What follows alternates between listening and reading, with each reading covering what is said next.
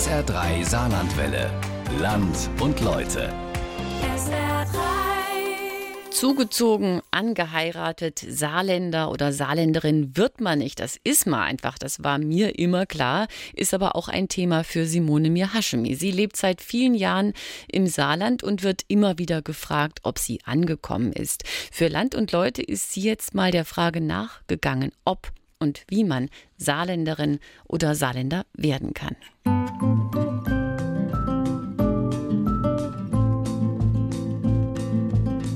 Kürzlich hat mich jemand gefragt, ob ich eigentlich wirklich im Saarland angekommen bin. Ich fand die Frage ein bisschen seltsam. Ich lebe ja schließlich schon seit mehr als 15 Jahren hier. Ich habe mich in einen Saarländer verliebt und ihn geheiratet. Ich habe saarländische Freunde, arbeite bei der Saarlandwelle und habe ein saarländisches Eigenheim. Eigenheim, etwas, was in meiner Heimatstadt Essen im Ruhrgebiet eh eher ungewöhnlich ist.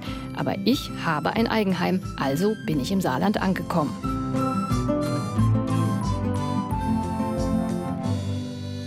Mein Pass sagt das, mein Perso sagt das, das Finanzamt sagt das, mein Arbeitsvertrag sagt das, das ist besonders schön, unter anderem wegen der vielen Feiertage im Saarland.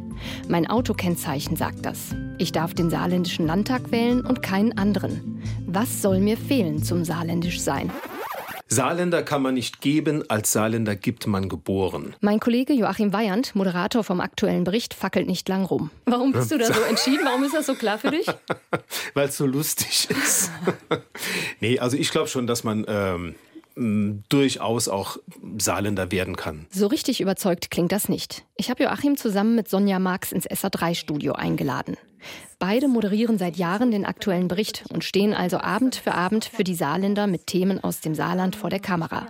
Er ist Ursaarländer, sie ist Zugezogene. Wer könnte besser mit mir die Frage klären, ob man Saarländer werden kann? Aber davon später mehr. Komm rin, huck dich hin, guck dich um, froh was du willst, sah was du hast und geh wann du musst. Deutlich zuversichtlicher in Sachen Saarländischwerdung klingt der Köllerbacher Schriftsteller und Mundartdichter Georg Fox. Mit seinem Gedicht Saarländische Begrüßung will er das Wesen der Saarländer in wenigen Worten auf den Punkt bringen. Weil er sagt alles kurz und knapp, er macht keine große Worte. Ich meine, die Kulmination ist in dem, in dem Wörtchen un, wie geht's, ne? Was machst du dann so? Und hier in diesen kurzen Sätzen, so redet der Saarländer rischt raus, wie man so einfach sagt. Ne? Gut, wenige Worte machen, das ist jetzt nicht so meine Stärke. Das ist schon mal ein Minuspunkt. Aber das wäre für jemanden vom Radio auch nicht so günstig. Wir bei SA3 reden alle gern viel, Saarländer oder nicht. Ich glaube, man kann schon Saarländer werden. Am besten machen wir so eine Art saarländischer Einbürgerungstest zusätzlich zu dem Bundesdeutschen. Zurück zu Joachim Weyand und Sonja Marx im SA3-Studio. Ich will von Joachim Weyand wissen, was Zugezogene seiner Meinung nach tun müssen, um Saarländer zu werden. Was gehört dazu? Man muss die Leid verstehen wollen, finde ich. Also man muss irgendwie so das Gefühl haben, ja, also ich will mich jetzt hier irgendwie integrieren. So, das muss man, glaube ich. Und man muss die Leute verstehen wollen und dann verstehen die einen selbst auch sehr schnell und dann funktioniert das auch. Also es ist nicht so eine Art Geburtsrecht.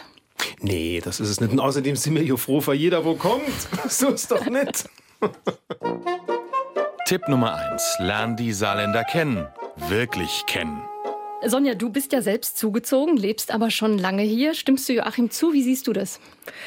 Ich habe mir überlegt, ich lebe jetzt hier schon den größten Teil meines Lebens. Also im Saarland lebe ich wirklich so die längste Zeit meines Lebens. Und ich fühle mich den Saarländern und Saarländerinnen auch sehr verbunden, muss ich sagen. Also ich weiß jetzt wirklich, also ich verstehe sie. Also. Ich verstehe sie sowohl tatsächlich im Sinne vom Verständnis, im sprachlichen Sinne verstehe ich sie ganz gut. Ich glaube, das ist schon so ein Faktor. Aber die Saarländer, ich finde, sie machen es einem auch einfach, hier hinzukommen. Also es ist nicht so schwer schwierig, sich zu integrieren, glaube ich. Und das kommt nicht von ungefähr. Das erklärt mir Georg Fox. Die Industrialisierung brachte viele fremde Menschen ins Saarland. Ausländer und Deutschsprachige, aber eben Fremde. Die Erfahrung, dass andere hierher kamen, etwa gerade aus Arbeitsweltgründen in der Grube, auf der Hütte haben die miteinander geschafft. Und da können sie jetzt nicht eine große Distanz wahren in der Grube müssen sie unter Tage miteinander schaffen. Anders geht das nicht. Einer ist auf den anderen angewiesen. Daraus ist ein tiefer Sinn für Hilfsbereitschaft entstanden. Das sagt auch Cliff Hämmerle, Sternekoch aus Blieskastel. Man ist schnell drin im Saarland. Ich höre es immer wieder von Exil-Saarländern, die jetzt zum Beispiel in Norddeutschland leben. Das wäre auch schön. Habe erst die Woche noch mal mit jemandem gesprochen, wo ich schon länger nicht mehr gesehen habe. Die Damen wohnen in Hamburg und sagte, man kommt dort nicht so rein in die Kreise. Es ist sehr distanziert und im Saarland man ist immer direkt willkommen und drin im Geschehen und man findet in den seltensten Fällen mal Ablehnung oder sowas. Es wird auch einem immer geholfen in irgendeiner Form. Oder man kennt jemanden, der einen kennt, der einem helfen kann. Ne? Das ist ja das Schöne. Ich stimme dir aber auch zu mit dem, was du gesagt hast, die Saarländer machen es einem einfach. Als ich damals hier hingezogen bin, vor 15 Jahren, da war das schon auch so, dass ich dachte, Mann, das ist ein ganz schön großes Thema, dass man zugezogen ist und nicht einer von ihm. Erstmal auf den ersten Blick, aber gleichzeitig findet man so schnell Freunde und Kontakte, wird so aufgenommen genommen, wie ich das eigentlich auch vorher noch nirgendwo anders erlebt habe. Ist das was, was du jetzt auch als typisch saarländisch bezeichnen würdest, Joachim? Auf jeden Fall ist das so.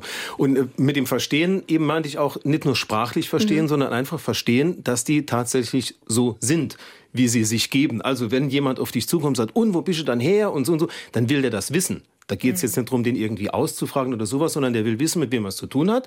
Und dann ist das geklärt. Oder wenn man den Saarländern sagt man ja nach, sie seien hilfsbereit. Was auch stimmt, mhm. natürlich. Ne? Aber das ist auch ernst gemeint. Das ist jetzt nicht irgendwie, um sich da so anzubiedern oder so irgendwie, sondern man hilft halt ganz einfach gern, weil dann lernt man auch wiederum jemand anderen kennen, der hilft einem ja dann auch oder der kennt vielleicht sogar noch einer, der ihm dann das nächste Mal helfen kann. Dann ist es natürlich noch besser. Also das verstehen meine ich, dass das wirklich so gemeint ist, wie es klingt und wenn man das kapiert hat und wenn man sich dann auch darauf einlässt und auch ein bisschen was preisgibt und auch selbst dann auch kommt und sagt, und wenn es Hochdeutsch ist, fragt, sag mal, kann ich dir etwas helfen oder so, ne? Mhm.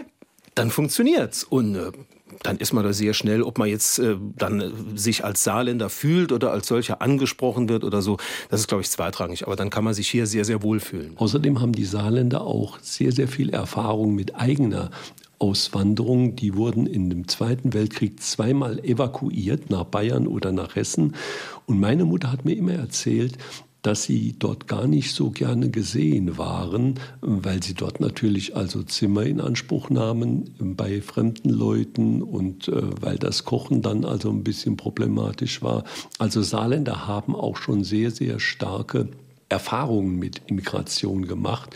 Und auf die Züge, die 1940 wieder ins Saarland zurückkamen mit den Evakuierten, stand nichts wie Hemm. Also da wussten die Saarländer schon, dass sie sich hier wohlfühlen oder hier heimisch sind. Und was es wert ist, andere aufrichtig willkommen zu heißen. Wenn es darum geht, Saarländerin sein zu wollen, dann komme ich um ein Thema nicht herum. Wenn man nur Hochdeutsch kann, hat man schon einen Nachteil. Tipp Nummer zwei.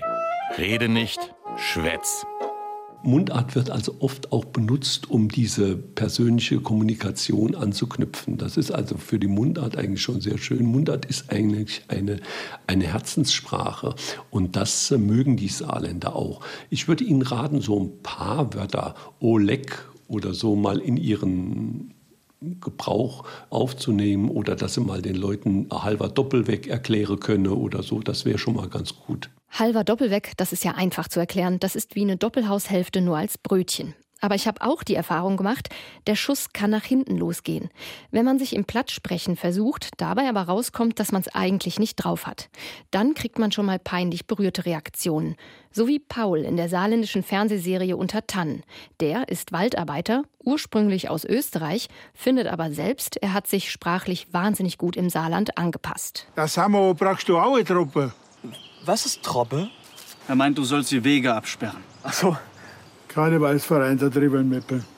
Wo leiden das überhaupt? Niedersachsen. Man kennt gerade mal hin als leitende Bald. Aber, aber komm, bist doch selbst nicht von da. Wische, Boris, manchmal ist es nicht verkehrt, einfach mal die Schnisse halten. Und außerdem ist Österreich wie Saarland. Nur ein kleines bisschen anders. Ja, mein Herz. Die Sprache ist jetzt schon ein paar Mal so angeklungen. Ihr habt gesagt, es ist nicht das Einzige. Man kann auch ganz gut hier zu Hause oder beheimatet sein, wenn man eben nicht Mundart spricht. Aber ist es schon auch wichtig, ist es ein zentraler Aspekt, dass wenn man das könnte, man auch im Vorteil wäre? Glaube ich schon. Also, weil sie halt alle die Mundart sprechen und äh, ich glaube schon, dass das. Aber dann muss es auch so, muss es schon ziemlich, äh, ziemlich gut sein. Also so irgendwie so gezwungenes, mm, äh, so ein Ei allen mal oder irgendwie so irgendwie sowas gezwungen ist, das kommt nicht so gut an. Also dann soll man lieber so in seinem eigenen Dialekt oder in seinem Hochdeutsch bleiben, glaube ich. Ansonsten schadet's nicht, wenn man es kann. Sonja, du sprichst ja nicht nur nicht einen der saarländischen Dialekte, sondern du sprichst auch lupenreines Hochdeutsch. Reicht dir das jemals zum Nachteil oder gibt es Situationen, in denen du dann hier nicht ganz so zu Hause bist, wie du es eigentlich gern wärst? Also es ist schon schwierig, wenn man Leute kennenlernt, wenn man die irgendwie zufällig trifft oder wenn die einen ansprechen, weil sie einen ja kennen aus dem Fernsehen oder so und dann spricht man Hochdeutsch, dann ist erstmal so ein bisschen dann meinen die erstmal, oje, oje, und da ist erstmal so eine Distanz da. Das gibt sich aber recht schnell. Also wenn die dann merken, ach ja, ich spricht zwar Hochdeutsch, aber ist trotzdem ganz klar. Und man weiß irgendwie auch so ein bisschen was übers Land und man kann schon auch den ein oder anderen saarländischen Begriff irgendwie richtig verwenden, dann äh, taut das sehr schnell und dann schwindet diese Distanz auch sehr schnell. Beim Schriftsteller Georg Fox führt die Erklärung dafür auch diesmal wieder unter Tage. Sie können also auch nicht in der Grube sagen, könnten Sie mir mal bitte die Schippe herüberreichen, sondern gehen wir mal die Schippe. Ne? Das ist ganz, ganz wichtig, dass man auch mit jemandem sehr, sehr gut und auf einer sehr, sehr kurzen Ebene kommunizieren kann. Außerdem sagt man im Saarland meistens du zu jemandem. Ne? Äh, das ist also auch so eine Art, wo man schnell mit jemandem warm wird, wie man so gut sagt. Das klingt doch fast nach einer Superkraft, dieses Platt. Es verkürzt, wo nicht viele Worte notwendig sind und schweißt zusammen. Die Saarländer selbst sind da aber gar nicht immer so selbstbewusst. Sonja Marx bringt das Wort als erste aufs Tapet. Minderwertigkeitskomplex. Also die sind sehr offen, die sind sehr interessiert und haben immer so ein bisschen einen Minderwertigkeitskomplex, was ich schade finde. Also mhm. zum Beispiel so ein Bayer würde immer hingehen und geradezu glücklich sein, wenn man ihn nicht versteht, während die Saarländer versuchen dann immer noch, noch ein bisschen besser Hochdeutsch zu sprechen und sich irgendwie die Zunge noch mal in Falten zu legen. Und ich finde, da könnten die ruhig ein bisschen selbstbewusster sein. Der Mundartdichter Georg Fox hat mir fast wörtlich genau das Gleiche gesagt. Er hat auch auch als Beispiel die Bayern genannt, die stolz sind, wenn man sie nicht versteht, während die Saarländer sich entschuldigen. Der Grund liegt vermutlich in der Geschichte des Saarlandes, hin und her geschoben zwischen Frankreich und Deutschland. Das Saarland war über viele Jahrzehnte, Jahrhunderte geprägt von der Angst, dass es keinen Bestand hat, dass es immer mal gefährdet war. Wissen Sie, ich sage jetzt mal Vergleichs mit Bayern. Bayern war über ein Jahrtausend war das Bayern. Das gab es gar nicht. Da hat auch keiner darüber geredet. Württemberg, das war über Jahrhunderte Württemberg. Keiner hat an dieser Identität gerüttelt. Und im Saarland ging das immer River und Niver. Dieses Wechseln, dieses Hin und Her der staatlichen Zugehörigkeit hat natürlich auch das Gefühl mitgebracht, habe ich vielleicht in zwei oder fünf Jahren noch mal eine andere Identität. Und diese Angst, dass also es wieder einen Wechsel gibt und dass man damit auch einen Teil seiner Identität verlieren könnte, das ist etwas, was die Saarländer also so ein bisschen so verinnerlicht haben und deshalb wollen sie auch mit allen gut Freund sein. Mit allen gut Freund sein, da haben wir sie wieder. Die Freundlichkeit, die Offenheit, die den Saarländern bescheinigt wird. Von ihnen selbst, aber auch von uns Zugezogenen. Ein feiner Wesenszug. Gleichzeitig vielleicht auch die positive Kehrseite des unangenehmen Gefühls, sich Mühe geben zu müssen, um anerkannt zu werden. Kommen wir noch mal zur Mundart. Die allein kann es doch nicht sein. Jemand aus Homburg klingt für Fremde dem Zweibrücker zum Verwechseln ähnlich. Dabei ist der doch Ipfui Pfälzer. Dagegen klingt einer aus Perl mit seinem Moselfränkisch völlig anders als der Völklinger und trotzdem finden sie sich gemeinsam als Saarländer. Was gilt es also noch zu beachten auf dem Weg zur Saarländischkeit? Tipp Nummer 3. Liebe gutes Essen. Hauptsache gut gegessen. Ist das nur so ein Klischee oder ist das einfach so was, was die Saarländer gern machen oder ist das wirklich so ein zentraler Bestandteil des Lebens hier? Also dieser Slogan Hauptsache gut gegessen, das ist tatsächlich, also ich kann das schon nicht mehr hören, wirklich. Das ist wirklich ein, ein Slogan. Der wurde auch irgendwann mal erfunden und so, aber Tatsache ist, dass man halt schon natürlich Wert drauf legt, dass es ordentlich schmeckt. So, ne? Auch, und selbst die, die Hausmannskost, die traditionell wirklich auf, auf äh, wenig beruht, also Betsayer Salat und so irgendwie, da achtet man schon drauf, dass das auch wirklich dann ordentlich zubereitet ist, dass dann ein feines mhm. Dressing dabei ist. Also das spielt schon eine wichtige Rolle. Ich finde, das merkt man auch hier schon an der Gastronomie. Ich will jetzt gar nicht von der Sternedichte hier reden. Das kommt auch nicht von ganz ungefähr, denke ich mal, dass hier so viele hochklassige Köche sind. Aber selbst wenn man hier ähm, auf dem Land unterwegs ist und in relativ einfachen Landgasthöfen, in Restaurants essen geht, dann hat man immer ein ordentliches Essen. Das ist am Niederrhein nicht so. Sonja Marx kommt vom Niederrhein. Die machen noch Zucker an den Salat am Niederrhein. Das ist ja ganz furchtbar. Definitiv nicht so. Also da muss man wirklich aufpassen, wo man hingeht, weil man kann nicht davon ausgehen, dass auch so die, die, ich sag's mal, die ganz einfache Restauration, dass die schon was kann. Während im Saarland ist das Niveau einfach grundsätzlich ein bisschen höher. Ich sag nur, ich war letztens noch mal, äh, habe ich in einem Restaurant gefragt, was haben Sie denn für einen Wein? Und dann war die Antwort ein Trockenen am Niederrhein. Am Niederrhein natürlich. Ja. Ein Trockenen. Ja. Das warst du nicht mehr gewohnt. Da äh, habe ich doch gedacht, ah ja, das äh, kenne ich anders. Das Gefühl, dass man im Saarland durchweg gut essen kann, das teilt mit uns einer, der es noch besser beurteilen kann. Cliff Hämmerle, Sternekoch aus Blieskastel. Ich besuche ihn in seinem Restaurant in Blieskastel-Webenheim. Ja, das ist finde fast noch ein stärkeres Phänomen, dass man auch nicht nur im Sternebereich, sondern auch im ganz normalen Restaurant hier sehr gut isst. Und die Lokale sind auch immer gut gefüllt. Also das spüre ich auch. Und es wird immer, wenn ich Menschen treffe, es geht immer ums Essen. Was haben wir gekocht? Was haben wir gegessen? Was gibt es morgen? Das geht sogar so weit, dann geht es ins Detail. I, äh, ja, das habe ich letzte Woche gegessen. Und es ist hier wie im Süden, also ich kenne es von, ich habe ja viele Freunde auch aus Italien oder sowas und da wird auch, auch viel übers Essen gesprochen, also im Alltäglichen und das spüre ich auch hier im Saarland und wenn ich mal irgendwo anders unterwegs bin, kann ich das nicht so feststellen. Ist Essen also wirklich grundlegender Teil des saarländischen Lebensgefühls, frage ich Cliff Hämmerle. Auf jeden Fall. Also man muss ja so sehen, wir sind ja eine Industriekultur. Da ist sie wieder, die Industriegeschichte des Saarlandes. Im 19. Jahrhundert kamen viele aus dem Ausland hierher ins Saarland, um zu arbeiten und man hatte ja nichts außer die Arbeit und das Essen am Anfang. Und dann ging es natürlich schon während der Arbeit darum, was gibt es heute zu essen. Viele haben natürlich auf der Grube gearbeitet und haben sich dann einen Schwenker gebaut zu Hause. Dann wurde im Freien gegrillt und geschwenkt und die Damen des Hauses haben dann schöner Salat dazu gemacht oder eine Suppe und so hat sich diese Kultur bis heute eigentlich gehalten. So langsam ergeben sich rote Fäden in den Erzählungen darüber, was das Saarländischsein ausmacht. Die Hilfsbereitschaft, das ernsthafte Kennenlernen wollen des Gegenübers. Das mit dem Essen ist kein Zufall denn es ist ein einfacher, aber sehr wirkungsvoller Weg, sich kennenzulernen. Auch wenn man sich jetzt nicht ganz so nah kennt, mit einem Essen ist man ja schon direkt im Dialog.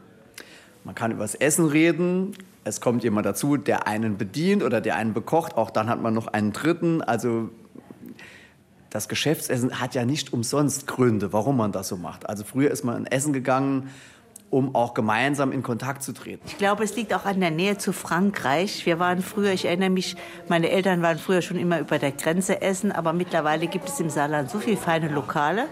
Wir sitzen hier in einem, dass man nicht mehr über die Grenze zu fahren braucht, um sehr fein zu essen. Ja, wir sind jetzt etliche Kilometer gefahren von Saarbrücken hierher bei diesem Wetter, das ist uns das wert. Vor vielen Jahren, als, ich schon in der Gewerkschaft war und die Gewerkschaft auch mal hier im Saarland, Saarbrücken, eine Tagung hatte, dann hieß es, oh, Saarland, Essen. Oh, ganz, wir gehen aber fein essen. Das war für mich das Wichtigste an der Tagung. Es ist auch im, im privaten Bereich so, also wenn du hier irgendwie zum Geburtstag gehst oder sowas, da gibt es natürlich drei oder vier verschiedene Kuchen nachmittags und dann wird Stimmt. auch dann ordentlich aufgefahren so beim, beim Essen. Das ist einfach so und ich kenne das auch gar nicht anders und bin oftmals schon zutiefst enttäuscht worden, wenn ich irgendwo außerhalb des Saarlandes zum Geburtstag eingeladen Am Niederrhein war. oder anderswo? Niederrhein war ich jetzt noch nicht eingeladen, aber andernorts.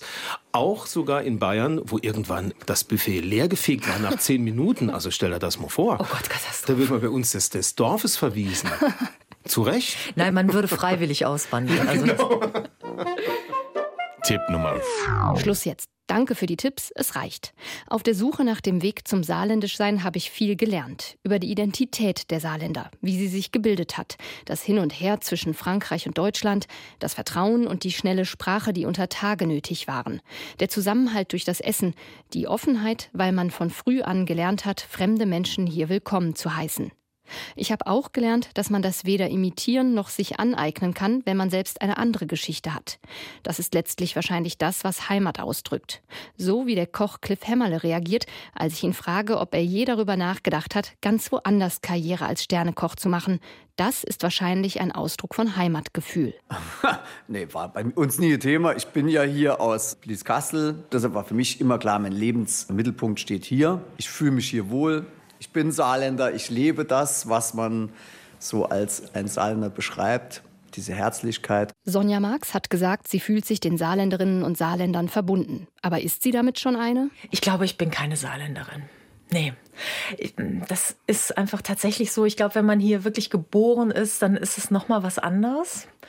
Ich bin ja vom Niederrhein und da war ich jetzt letztens auch wieder und wenn ich da bin, dann geht mir noch mal ganz anders das Herz auf. Da, also wenn man, wo man seine Jugend verbracht hat, wo man aufgewachsen ist, das ist dann noch mal wieder was anderes. Oh ja, das kenne ich. Mhm. Ist so. Mhm. So geht es mir auch. Ich habe meine Heimat hinter mir gelassen und ein neues Zuhause im Saarland gefunden. Und damit schlagen immer zwei Herzen in meiner Brust. Das eine hüpft höher, wenn es beim Heimatbesuch im Ruhrgebiet ein saarländisches Nummernschild sieht. Das andere würde bei einem Pokalspiel FCS gegen Schalke zu Schalke halten. Vielleicht kann man Saarländerin werden, aber ich habe auch gelernt, man muss es auch einfach gar nicht. Man kann als Zugezogene hier nämlich ziemlich gut leben. Und wenn dann die Leute denken, die spricht zwar Hochdeutsch, ist aber trotzdem ganz klar, dann braucht es am Ende vielleicht doch gar nicht mehr zum Glücklichsein. Okay, ich danke euch, das war es schon. War gar nicht schlimm. Ne? Nee, oh, hat gar nicht so weh getan. Nee. Aber ich habe vor allen Dingen mitgenommen, dieses, die Saarländer kennen wollen, verstehen wollen, wirklich hinhören wollen, hingehen wollen. Das ist schon so eigentlich ein zentraler Aspekt, oder? Ja, sie ernst nehmen halt ganz ja. einfach als äh, wirklich äh, die Tatsache, dass wir tatsächlich diesen Minderwertigkeitskomplex haben. Das kommt ja nicht von ungefähr, weil man halt einfach nicht ernst genommen wurde über lange Zeit. Weder von den Deutschen noch von den Franzosen hin und her geschickt. Dann kam die preußische Grubenverwaltung, die Herren kamen aus Preußen, also die Chefs waren immer Hochdeutsche. Und das hat wirklich so einen Minderwertigkeitskomplex irgendwie eingeimpft. Aber einfach, wenn man uns ernst nimmt, so wie wir sind, und dann sind wir ganz feine Kerle. Das ist doch ein schönes Schlusswort. Danke euch. Saarländerinnen und Saarländer sind ohnehin feine Kerle. Was kann man denn dazu noch sagen? Land und Leute von Simone Mir Hashemi kann man auch nachhören im SR3 Podcast und auf YouTube.